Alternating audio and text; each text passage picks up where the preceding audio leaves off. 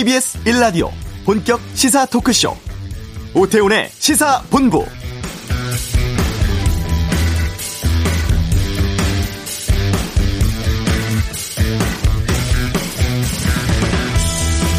오늘 코로나19 신규 확진자 146명입니다. 최근 확진자 수가 100명 내외로 꾸준히 발생하고 수도권 외 지역에서도 감염 이어지고 있어서 확산세가 심상치 않습니다. 특히 요양기관, 직장, 모임 같이 일상 공간에서 번지는 게 큰 불안 요소로 꼽히고 충남 천안, 아산, 강원 원주에 이어서 전남 순천에서도 오늘부터 거리두기 수준을 1.5단계로 올렸습니다.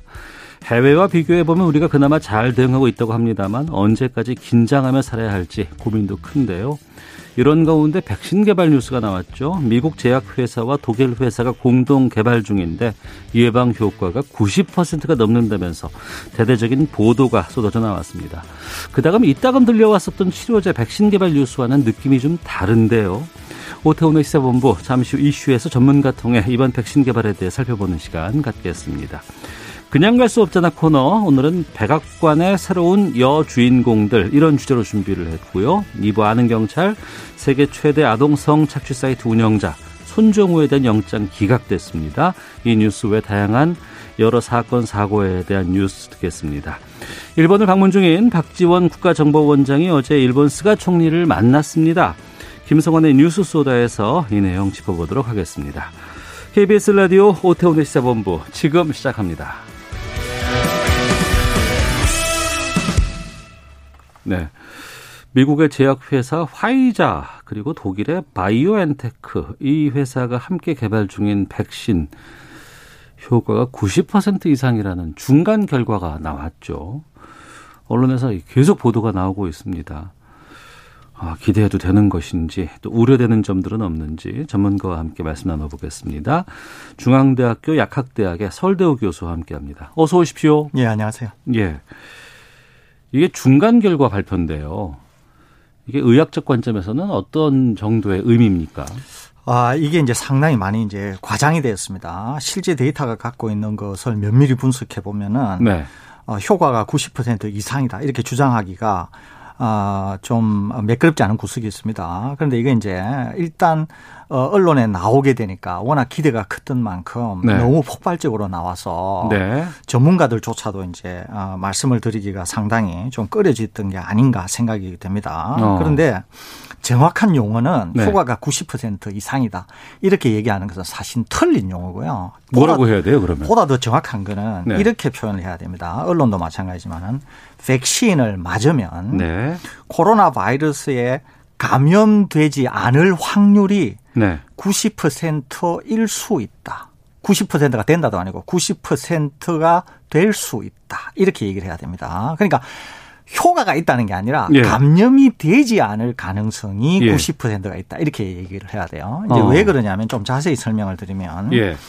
지금 어, 이 화이자는 바이온테, 바이엔테크 바이오엔테크와 함께 어, 임상 시험 3상을 하고 있는데요. 예. 3상이 끝나는 게 언제 예정이 되어 있냐면 지금부터 2년 후인 예? 2022년 예. 11월 아 12월 11일 날에 임상 3상이 끝나는 것으로 예정이 되어 있습니다. 2년 후에. 예, 예.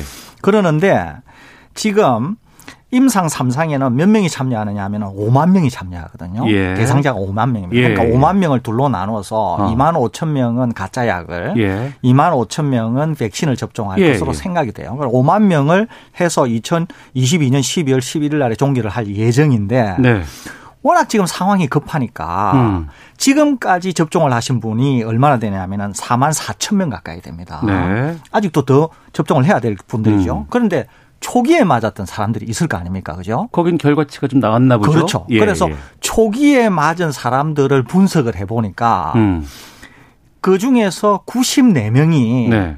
코로나19에 감염이 된 거예요. 어. 그런데 백신을 어떻게 지금 테스트를 하고 있냐면은 한 그룹은 가짜 약을 한 그룹은 백신을 맞은 다음에 네. 일상생활을 하게 하거든요. 네. 그런 다음에 일상생활 하는 동안에 감염이 되게 된 거예요. 음. 그러니까 감염이 된 사람이 94명인 거예요. 예. 이 94명을 분석을 했어요. 예. 이중 맹금이라 그래서 준 사람도 모르고 맞은 어. 사람도 뭘 맞았는지를 몰라요. 예. 그래서 94명을 이중 맹금을 푼 다음에 음. 지금 확인을 해보니까 94명 예. 중에 어. 86명은 가짜약을 맞은 사람이고 예. 8명 정도는 백신을 맞은 사람인 거예요. 백신 맞아도 8명 정도만 걸렸다. 그렇죠. 그러니까 8명 예. 정도가 걸린 거고 예. 백신을 안 맞은 가짜 약을 맞은 사람은 86명 정도나 걸렸으니까 예. 와 백신이 효과가 있네. 어. 이렇게 지금 얘기가 나온 거예요. 예. 그런데 과학적으로는 어. 그렇게 얘기하면 안 된다는 거예요. 어. 왜 얘기하면 안 되느냐? 예. 백신을 맞은 사람들 중에 8명 정도가 감염이 된 사람들인데 네. 이 사람들이 모두일 수 있다는 거예요. 모두. 음. 무슨 말이냐 하면은 백신을 맞고 나서 네. 마스크를 잘 안 했다든가 어떻게 하든가 해서 이 사람이 감염이 되었는데 네. 감염이 된 사람이 한 앞으로 100명이나 200명이 있는 것 중에서 8명이면은 얘기가 되겠지만 어, 그게 어, 그렇죠, 아니라 그렇죠. 예, 예, 예. 그냥 어. 8명만 감염이 된 거예요, 그냥. 어, 전체 모집단에서. 그렇죠. 예, 그다음에 예. 백신을 안 맞은 가짜약을 맞은 사람이 많아 보이잖아요. 네네. 이것도 모두일 경우에는 두 사이에는 어. 아무런 관계가 없이 그냥 효과는 제로일 수도 있어요, 사실은. 아. 그런데 왜 90%가 나왔느냐? 예.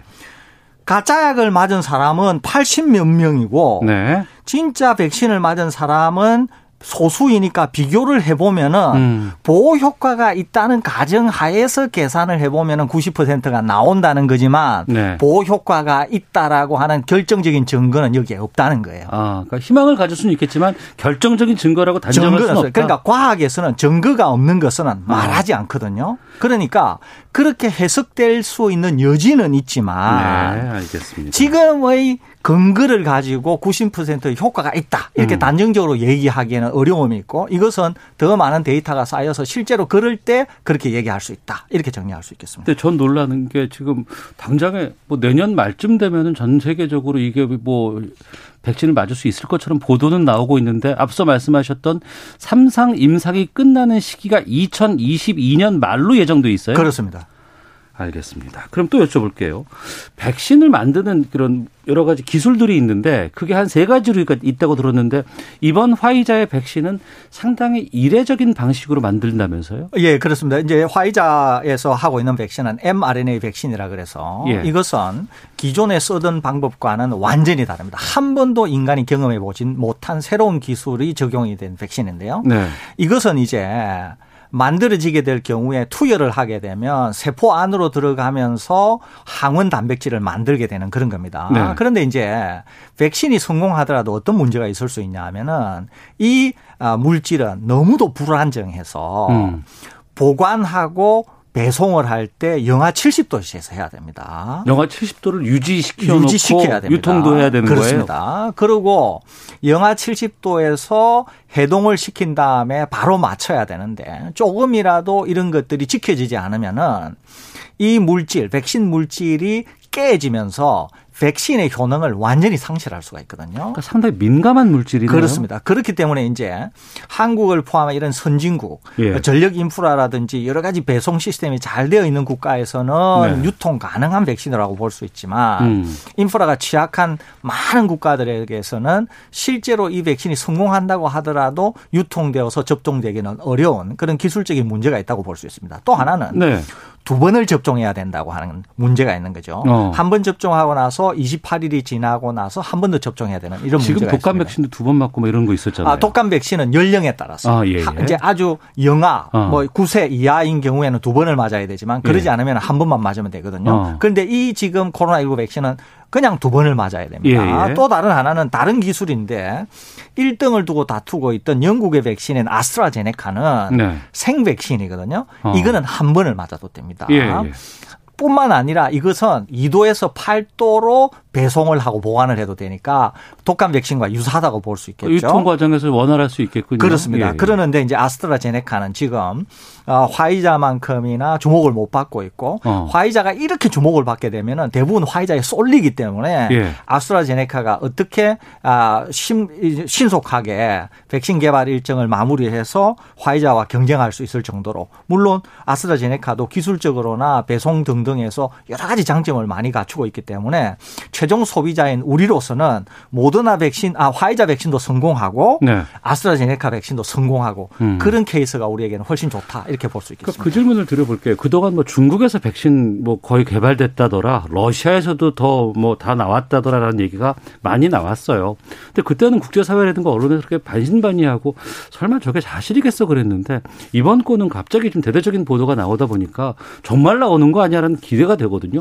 어떤 차이가 있는 겁니까 아, 교수님 보시기에는? 아, 굉장히 큰 차이가 있습니다. 그러니까 백신 후보 물질 어떻게 어, 백신이 될 거냐라고 하는 후보 물질을 만드는 것은 기술적으로 전혀 어렵지가 않습니다. 네. 이제 기술적으로 어려운 과정은 뭐냐면 임상 과정을 통해서 효과와 안전성을 검증하는 게 굉장히 어렵거든요. 예. 돈도 많이 들고 그러니까 중국이나 러시아는 임상 3상, 임상 3상이라고 하면 3천 명의 배수인데요. 3천 명의 배수가 되는 대규모의 사람들에게 접종을 해서 안전한지 효과가 아, 통계학적으로 유의한지를 검증을 못했습니다. 이 사람들이 어. 단지 후보 물질이 안전할 거라고 하는 억지 속에서 진행을 하고 자국 국민들에게 맞췄다는 거죠. 네. 근데 지금 화이자나 서방 국가들은 왜 그러면 이렇게 주목을 받느냐.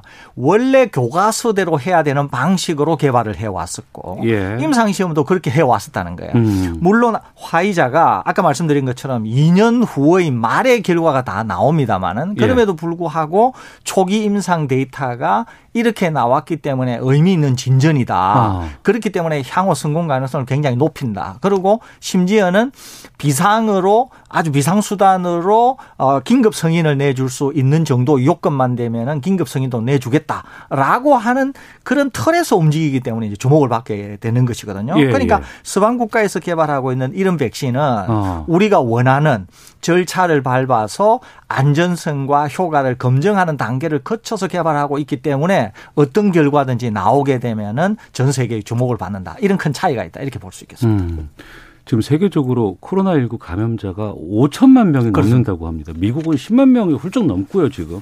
이런 상황에서 워낙 긴급하니까 삼상 지켜야 되는데 또 이전에는 백신 만들려면 뭐 10년이 훌쩍 지나고 막 했다고 하는데 지금은 워낙에 긴급하고 전 세계적으로 위험하니 긴급 승인을 해야 된다라는 얘기들이 지금 나오고 있잖아요. 이건 어떻게 보고 계세요? 긴급 승인을 할 수는 있습니다. 근데 네. 갖춰야 될 조건이 있어요. 네. 몇 가지가 있는데 하나는 백신에 대한 속성은 뭐냐면 백신은 아픈 환자에게 접종을 하는 게 아니라 정상인에게 접종을 하거든요. 예방인 거죠. 그렇습니다. 예, 그렇기 예. 때문에 안전해야 되고 효과도 있어야 돼요. 어. 이번에 우리 독감 백신에서 본 것처럼 네. 직접적인 원인은 아닙니다만은 사망 사고가 나오게 될 때는 독감 백신에 대한 의구심이 커지면서 접종을 기피하는 현상이 생길 수가 있거든요. 예, 예, 예. 그렇기 때문에 지금 이 코로나 19 백신인 경우에도 예방 목적으로 대규모 그러니까 환자가 아닌 정상인에게 네. 수십억 명을 맞춰야 되는 대규모 접종을 하는데 네. 부작용에 의해서 각 종 사망이나 이런 것들이 관찰될 경우에는 엄청난 문제가 생길 수 있고요. 첫째는 두 번째는 백신은 언제나 효과가 뛰어나지만 접종을 기피하게 될 경우에는 백신의 효과를 거둘 수가 없습니다. 그러니까 아. 백신을 통한 집단 면역을 형성할 수가 없는 거죠. 예. 이렇게 되면은 아무리 좋은 백신이 나온다고 하더라도 어. 투명한 정보나 이런 게 공개가 안 되고 의구심이 생기게 되면은 접종을 해야 될 대상자들이 기피하기 때문에 예, 예. 이 백신이 어, 효과를 내기가 어렵습니다. 어. 또 백신인 경우에는 방금 말씀드린 그런 조건을 갖춰야 되기 때문에 향후 다른 백신에게까지 영향을 미치면서 공중보건 자체에 엄청난 문제를 일으킬 수가 있거든요. 그래서, 그래서 신중해야 되는 거군요. 그래서 백신은 어. 언제나 굉장히 안전해야 되고 효과도 충분해야 집단 면역을 형성하면서 우리가 원하는 결과를 낼 수 있지. 음. 효과마저도 확실하지 않을 경우에는 백신을 맞아도 통제가 안 되는 것이거든요. 네. 그렇기 때문에 백신은 매우 신중하게 개발이 돼야 되고 모든 정보가 다 투명하게 공개가 돼야 되는 상황이기 때문에 서방의 백신에 대해서 관심이 큰 이유가 있다. 이렇게 볼 수 있습니다. 아유, 꼼꼼하게 설명해 주셔서 쉽게 좀 저희가 이해할 수 있었는데 우리나라도 백신 개발한다고 참 얘기 많이 나왔었잖아요. 지금 어느 정도 진행되어 있습니까? 우리나라는 지금 임상 1상 첫 단계가 있는 게 두 개 있는데요. 음. 하나는 자국 기업에서 개발한 백신이 하나 있고요. 다른 하나는 한국 분인데 교포분이죠. 미국에서 창업을 하셨다가 한국에서 임상을 한 게 지금 임상 1단계가 어. 있습니다. 예. 올 연말이 되면은 다른 물질 두 개 정도가 임상 1상에 들어갈 것으로 생각이 되니까 아직 임상 단계는 못 갔다 이렇게 볼 수 있죠. 그러니까 음. 임상 1상은 2상도 가야 되고 3상을 가야 되고 3상은 3천 명이 N 수니까 굉장히 많은 사람이니까 지금 우리나라의 아, 백신 단계는 파이자나 그 이외의 선두 그룹과 볼 때는 뭐 굉장히 차이가 많이 나 있습니다. 그럼에도 불구하고 정부는 이제 할 의지가 있는 거예요. 왜 그러냐면 네.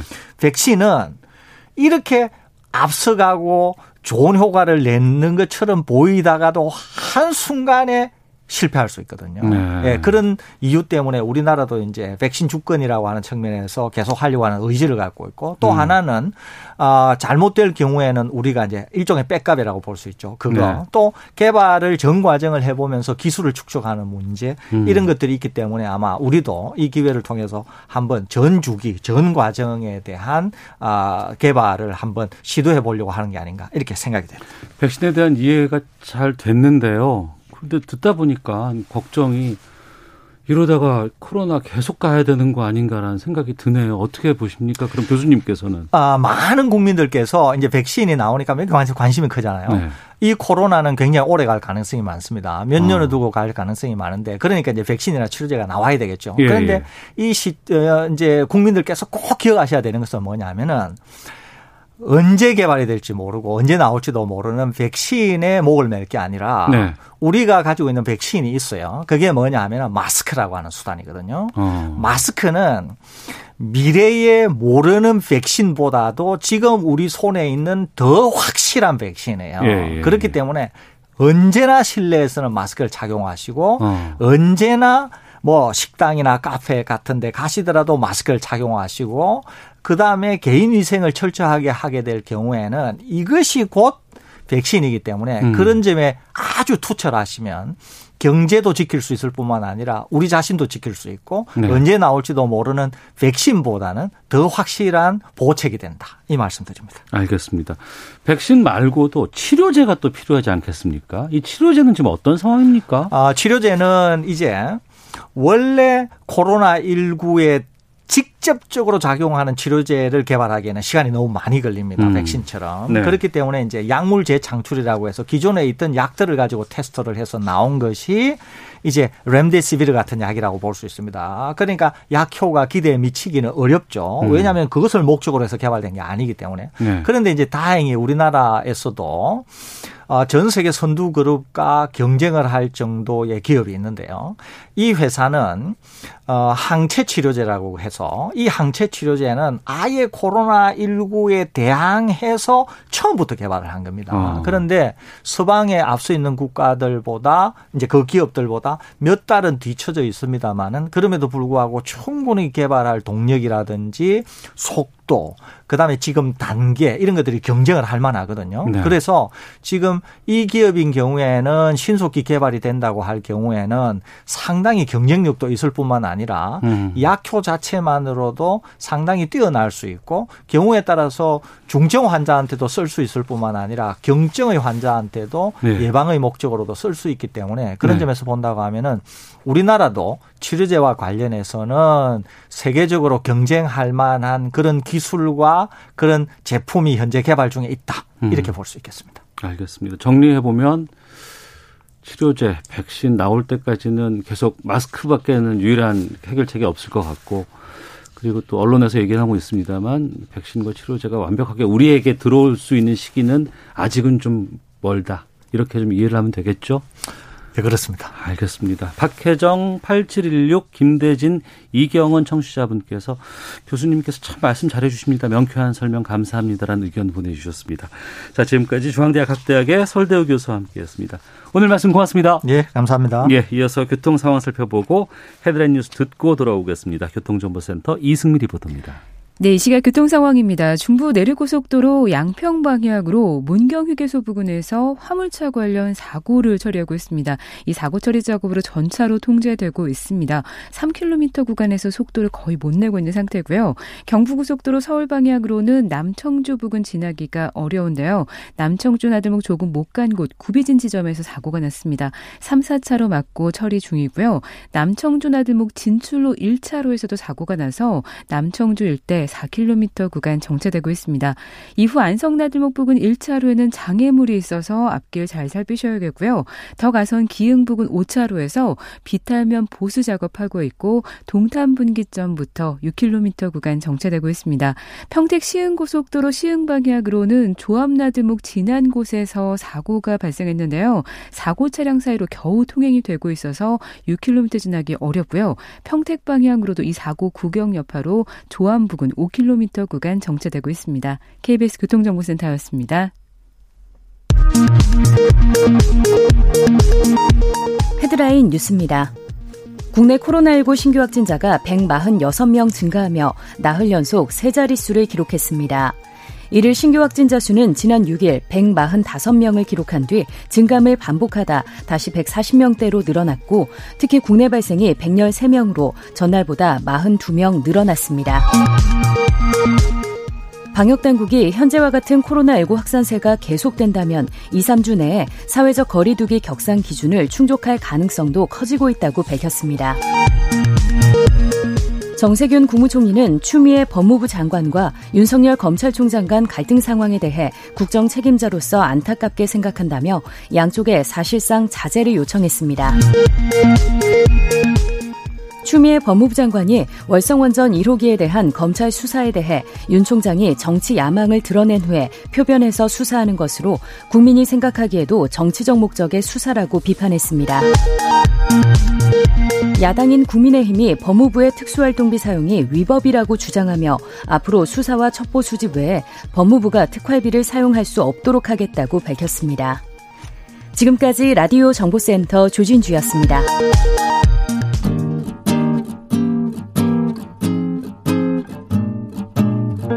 KBS 1라디오 오태훈의 시사본부 여러분의 참여로 더욱 풍성해집니다.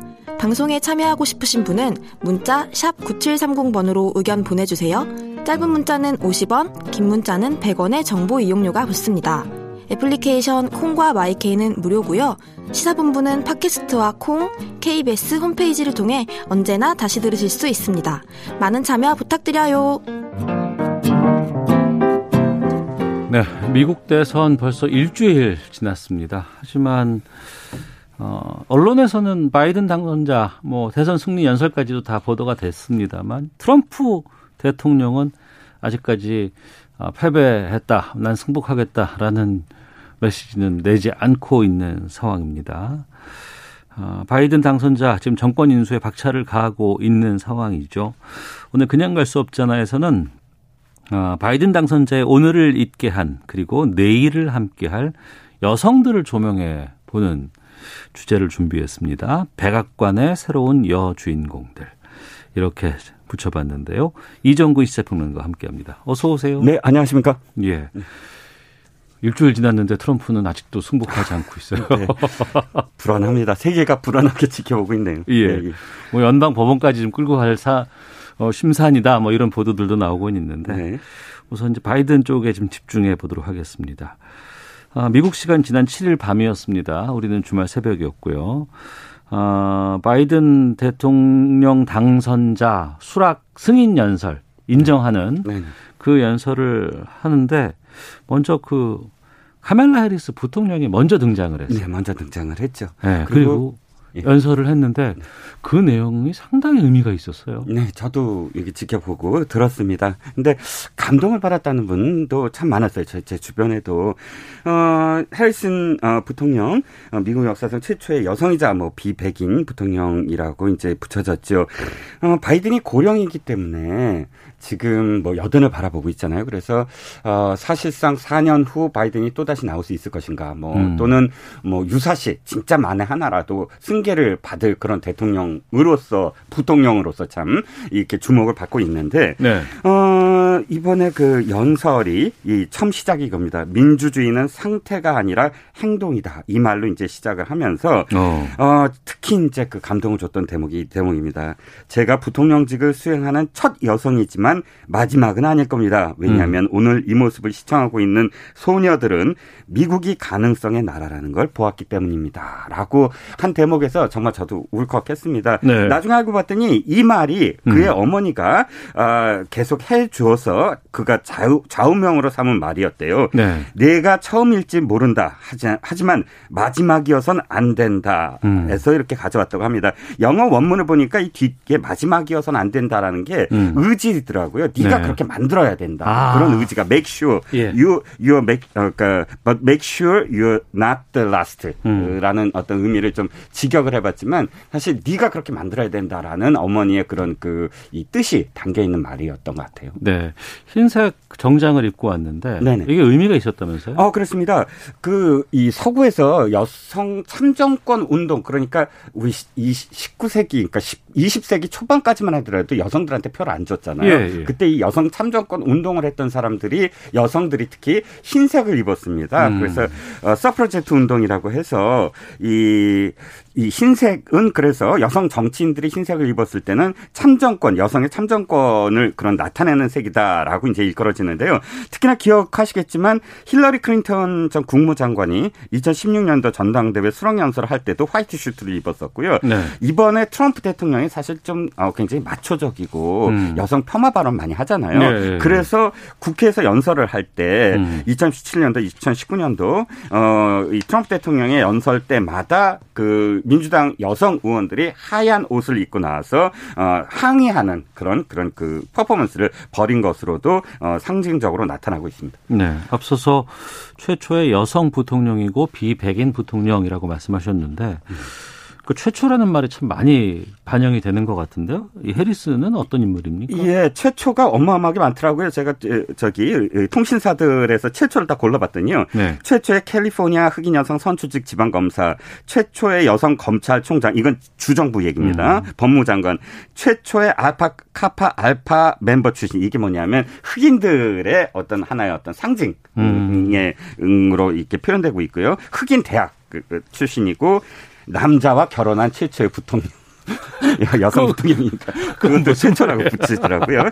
자, 이 그 카멀라 해리스가 유명해진 게 네. 사실 네. 노무현 대통령의 그러니까 좀 비슷해요. 청문회 때 음. 청문회 때 노무현 의원 초선 의원이지만 네네. 그 청문회에서 날카로운 질문으로 사실은 어 인상을 심어줬잖아요. 그렇죠. 예. 어 연방 상원 의원이 돼서 음. 상원 의원들은 청문회 그러니까 그 이 장관이라든지 뭐 연방 정부의 청문회를 주관하는 게 상원 의원인데 네. 그때 당시에 제프 세션스 어, 법무부 장관 내정자에 대해서 굉장히 날카롭게 질문해서 대중들한테 알려. 알려졌는데요. 어. 이 법무장관이 이렇게 얘기했어요. 나중에 카멀라의 질문은 나를 정말 불안하게 만든다라고 이제 말을 할 정도인데 음. 어쨌든 어, 그 후에도 브렛 캐버노 어, 미국 연방 대법관 지명자 청문회에서도 좀 두각을 드러내서 이런 것들이 지금 아까 어떤 정치인으로서 국민들에게 알려지게 된 계기라고 합니다. 네. 카멀라 해리스는 정치적으로 정책적으로 바이든과 이제 러닝메이트로 활동을 하게 되는 것이고 네. 그리고 이제 또 새로운 퍼스트 레이디가 될 사람에도 관심이 좀 집중되는데 네네. 이름이 질 바이든이네요. 그렇습니다. 어. 예, 재혼한 두두 분다 재혼한 그 재혼 결혼이고요. 예, 예. 네네. 어, 이 질 바이든에 대해서 설명을 하려면 사실은 예, 이분도 최초라는 어, 수식어가 붙거든요. 최초의 아마도 직업을 가진 어, 그런 퍼스트 레이디가 될 것이다. 미국 대통령 부인들이 직업이 없었나요, 그동안? 어, 변호사들이었죠. 대개는 어. 예를 들어서 힐러리 클린턴도 변호사였고. 변호사였고요. 예. 또 어, 미셸 오바마도 변호사였고요. 하지만 변호사는 어, 사실상 이해 충돌이 가능하거든요. 음. 지금 그 카멜라 부통령 얘기를 했지만 어, 부통령 내정자 얘기를 했지만 이 카멜라 해리슨의 남편이 오늘 뉴스에 나왔어요. 변호사인데 로펌에 있는데 어, 그 변호사직을 그만두겠다고. 아, 예, 어, 예. 이해 충돌 문제 때문에. 당분간 중단할 수 있죠. 임기 동안은. 아, 뭐 네, 당분간이죠. 어, 어찌됐든. 어. 그런데 어, 이 질 바이든은 교사였어요. 교사, 그러니까 영어를 영어를 공부한 네. 그래서 어, 실제로 교단에서 섰고 남편이 사실은 상원 의원을 어, 36년을 부통령을 8년을 지냈으니까 부통령 시절에는 second lady라고 부르거든요. 네네. 네. 그때도 역시 교사 직업을 포기하지 않았고 부통령 재직 시절에 해외 순방 전, 전용기 안에서 이렇게 그 학생들의 채점을 한 장면이 음. 이제 그 언론에 보도되기도 했고요. 어. 또 재미있는 게 뭐냐면 예, 학생들이 그 이 나중에 인터뷰 인터뷰를 하는데 아니 그녀가 우리 선생님 이 남편이 부통령인지 몰랐어요. 아, 그럼 수업을 계속했어요? 아, 수업을 계속했죠. 어, 40년 동안 계속 수업을 계속 예, 한 예. 겁니다. 예. 부통령인지 몰랐어요라고 대답을 했고요. 왜 바이든이라는 이름이 붙었으니까 선생님이 음. 아, 바이든 부통령과 무슨 관계세요? 할 때마다 아, 사실 먼 친척입니다라고만 학생들한테 대답을 해서 음. 실제로 그녀가 어, 부통령 부인인지 모르는 학생들도 있었다고 합니다. 그러면 이제 퍼스트레이디가 되면은 그래도 계속 수업을 할까요? 어, 지금 어, 공식적으로 그렇게 얘기를 했어요. 자기는 직업을 계속 하고 싶다. 어. 그러니까 예, 이분은 그 결혼하고 나서도 네. 독립생계라고 하죠. 각각 음. 번 돈은 각각 그런 그 계산을 하는 네. 독립적인 어떤 그런 그 재산 이, 이그 축적 과정을 어, 함께 약속을 했던 사이고 음. 아마도 그런 식의 어떤 삶, 그러니까 여성들이 독자적으로 결혼을 했다 그래도 독자적으로 자기 영역을 갖고 그 삶을 계속 하겠다라는 그런 상징으로서라도 어 아마 그 언론에서 언론에다 대고 나는 계속 일을 하겠다라고 말한 것 같습니다. 네. 이번에 선거 운동 과정에서 선수도 상당히 역할을 많이 하셨다면서요?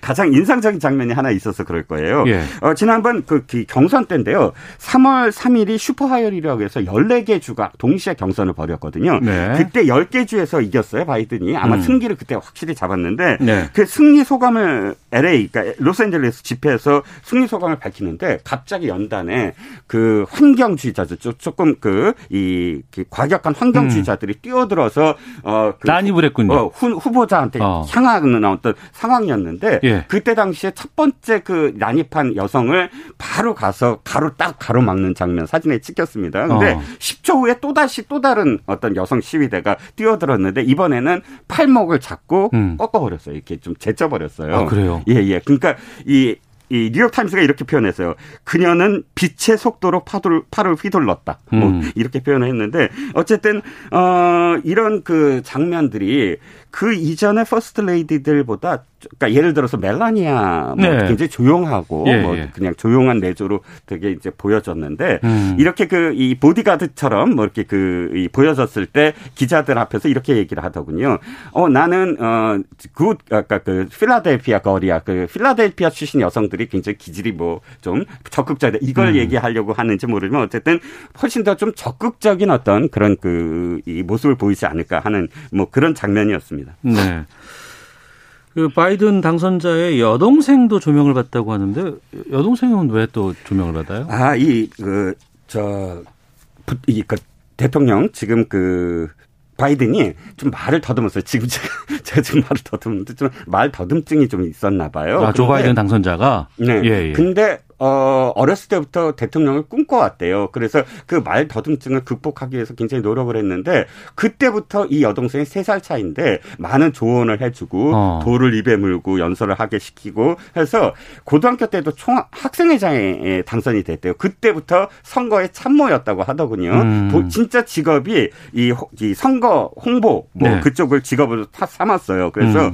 뭐 상원 의원 선거, 부통령 음, 뭐 러닝메이트로 갔을 때도 그렇고 이렇게 끝 선거 책사로서 굉장히 큰 역할을 했답니다. 네. 그러니까 어떤 의미에서는 음 저는 그, 이 뭐야, 이 여동생이, 어, 뭐 꼭 그, 저, 백악관에 가지 않더라도 어쨌든 음. 오늘을 있게 한 사람이기 때문에 제가 소개를 시켜, 소개를 했습니다. 네. 트럼프 대통령과 비교를 해보면 지금 이 바이든 당선자 쪽에서는 좀 여성들이 뭐 입각이라든가 이런 것들이 좀 많아질 거다라는 전망들이 꽤 나오고 있는 것 같은데 그 배경은 뭐라고 보세요? 아, 저는 4년 어, 전에 힐러리가 패배 승복 연설한 것이 오늘 떠올랐어요. 언젠가 누군가는 유리천장을 깨뜨릴 것이다. 음. 사실 이 말이 굉장히 가슴속에 남았는데 네. 그 4년 후 부통령이 된 카멀라 입에서 어. 어, 내가 마지막이 되지 않을 것이다. 마치 네. 화두를 던지고 화두에 답한 것처럼 느껴졌거든요. 저는 음. 민주당이 그런 의미에서 보다 더 여성 또는 성소수자 또는 또 사회적 소수자에 대한 뭐 입성, 입각을 많이 시킬 거다라고 네. 생각이 들고요. 그래서 이제 부통령은 어차피 여성이지만 국무장관, 국방장관이 미국에서는 3대 가장 중요한 요직이거든요. 국무장관과 국방장관. 예, 국무장관에서는 수전 라이스 전 유엔 대사가 입에 오르내리고 있고 또 국방부 장관은 어 미셸 플러노이 전 차관이 입에 오르내리고 있어서 어. 최초로 3개 요직은 모두 다 여성이 할 가능성도 지금 있습니다. 그래서. 국방장관도 여성이 할 수 있네요. 그러고 보니까. 어, 못한다는 것을 누가 법으로 정하지 않았잖아요. 우리는 어. 그게 인식으로 예. 어, 국방장관은 군을 통솔해야 되니까 여성을 해야 돼라는 어. 마치 그게 불문율처럼 우리가 갖고 있었던 것 뿐이죠. 알겠습니다. 예. 자, 그냥 갈 수 없잖아. 백악관의 새로운 여주인공들 이런 주제로 말씀을 좀 나눠봤습니다. 이종근 평론가와 함께했습니다. 고맙습니다. 감사합니다. 예. 잠시 후 2부 아는 경찰이 있습니다. 아동 성착취 사이트 운영자 손정우의 구속영장 기각된 배경 좀 들어보겠습니다. 뉴스 소다 박지원 국가정보원장 스가 요시히데 일본 총리 면담 성사됐는데 좀 분석해 보겠습니다. 2부로 갑니다.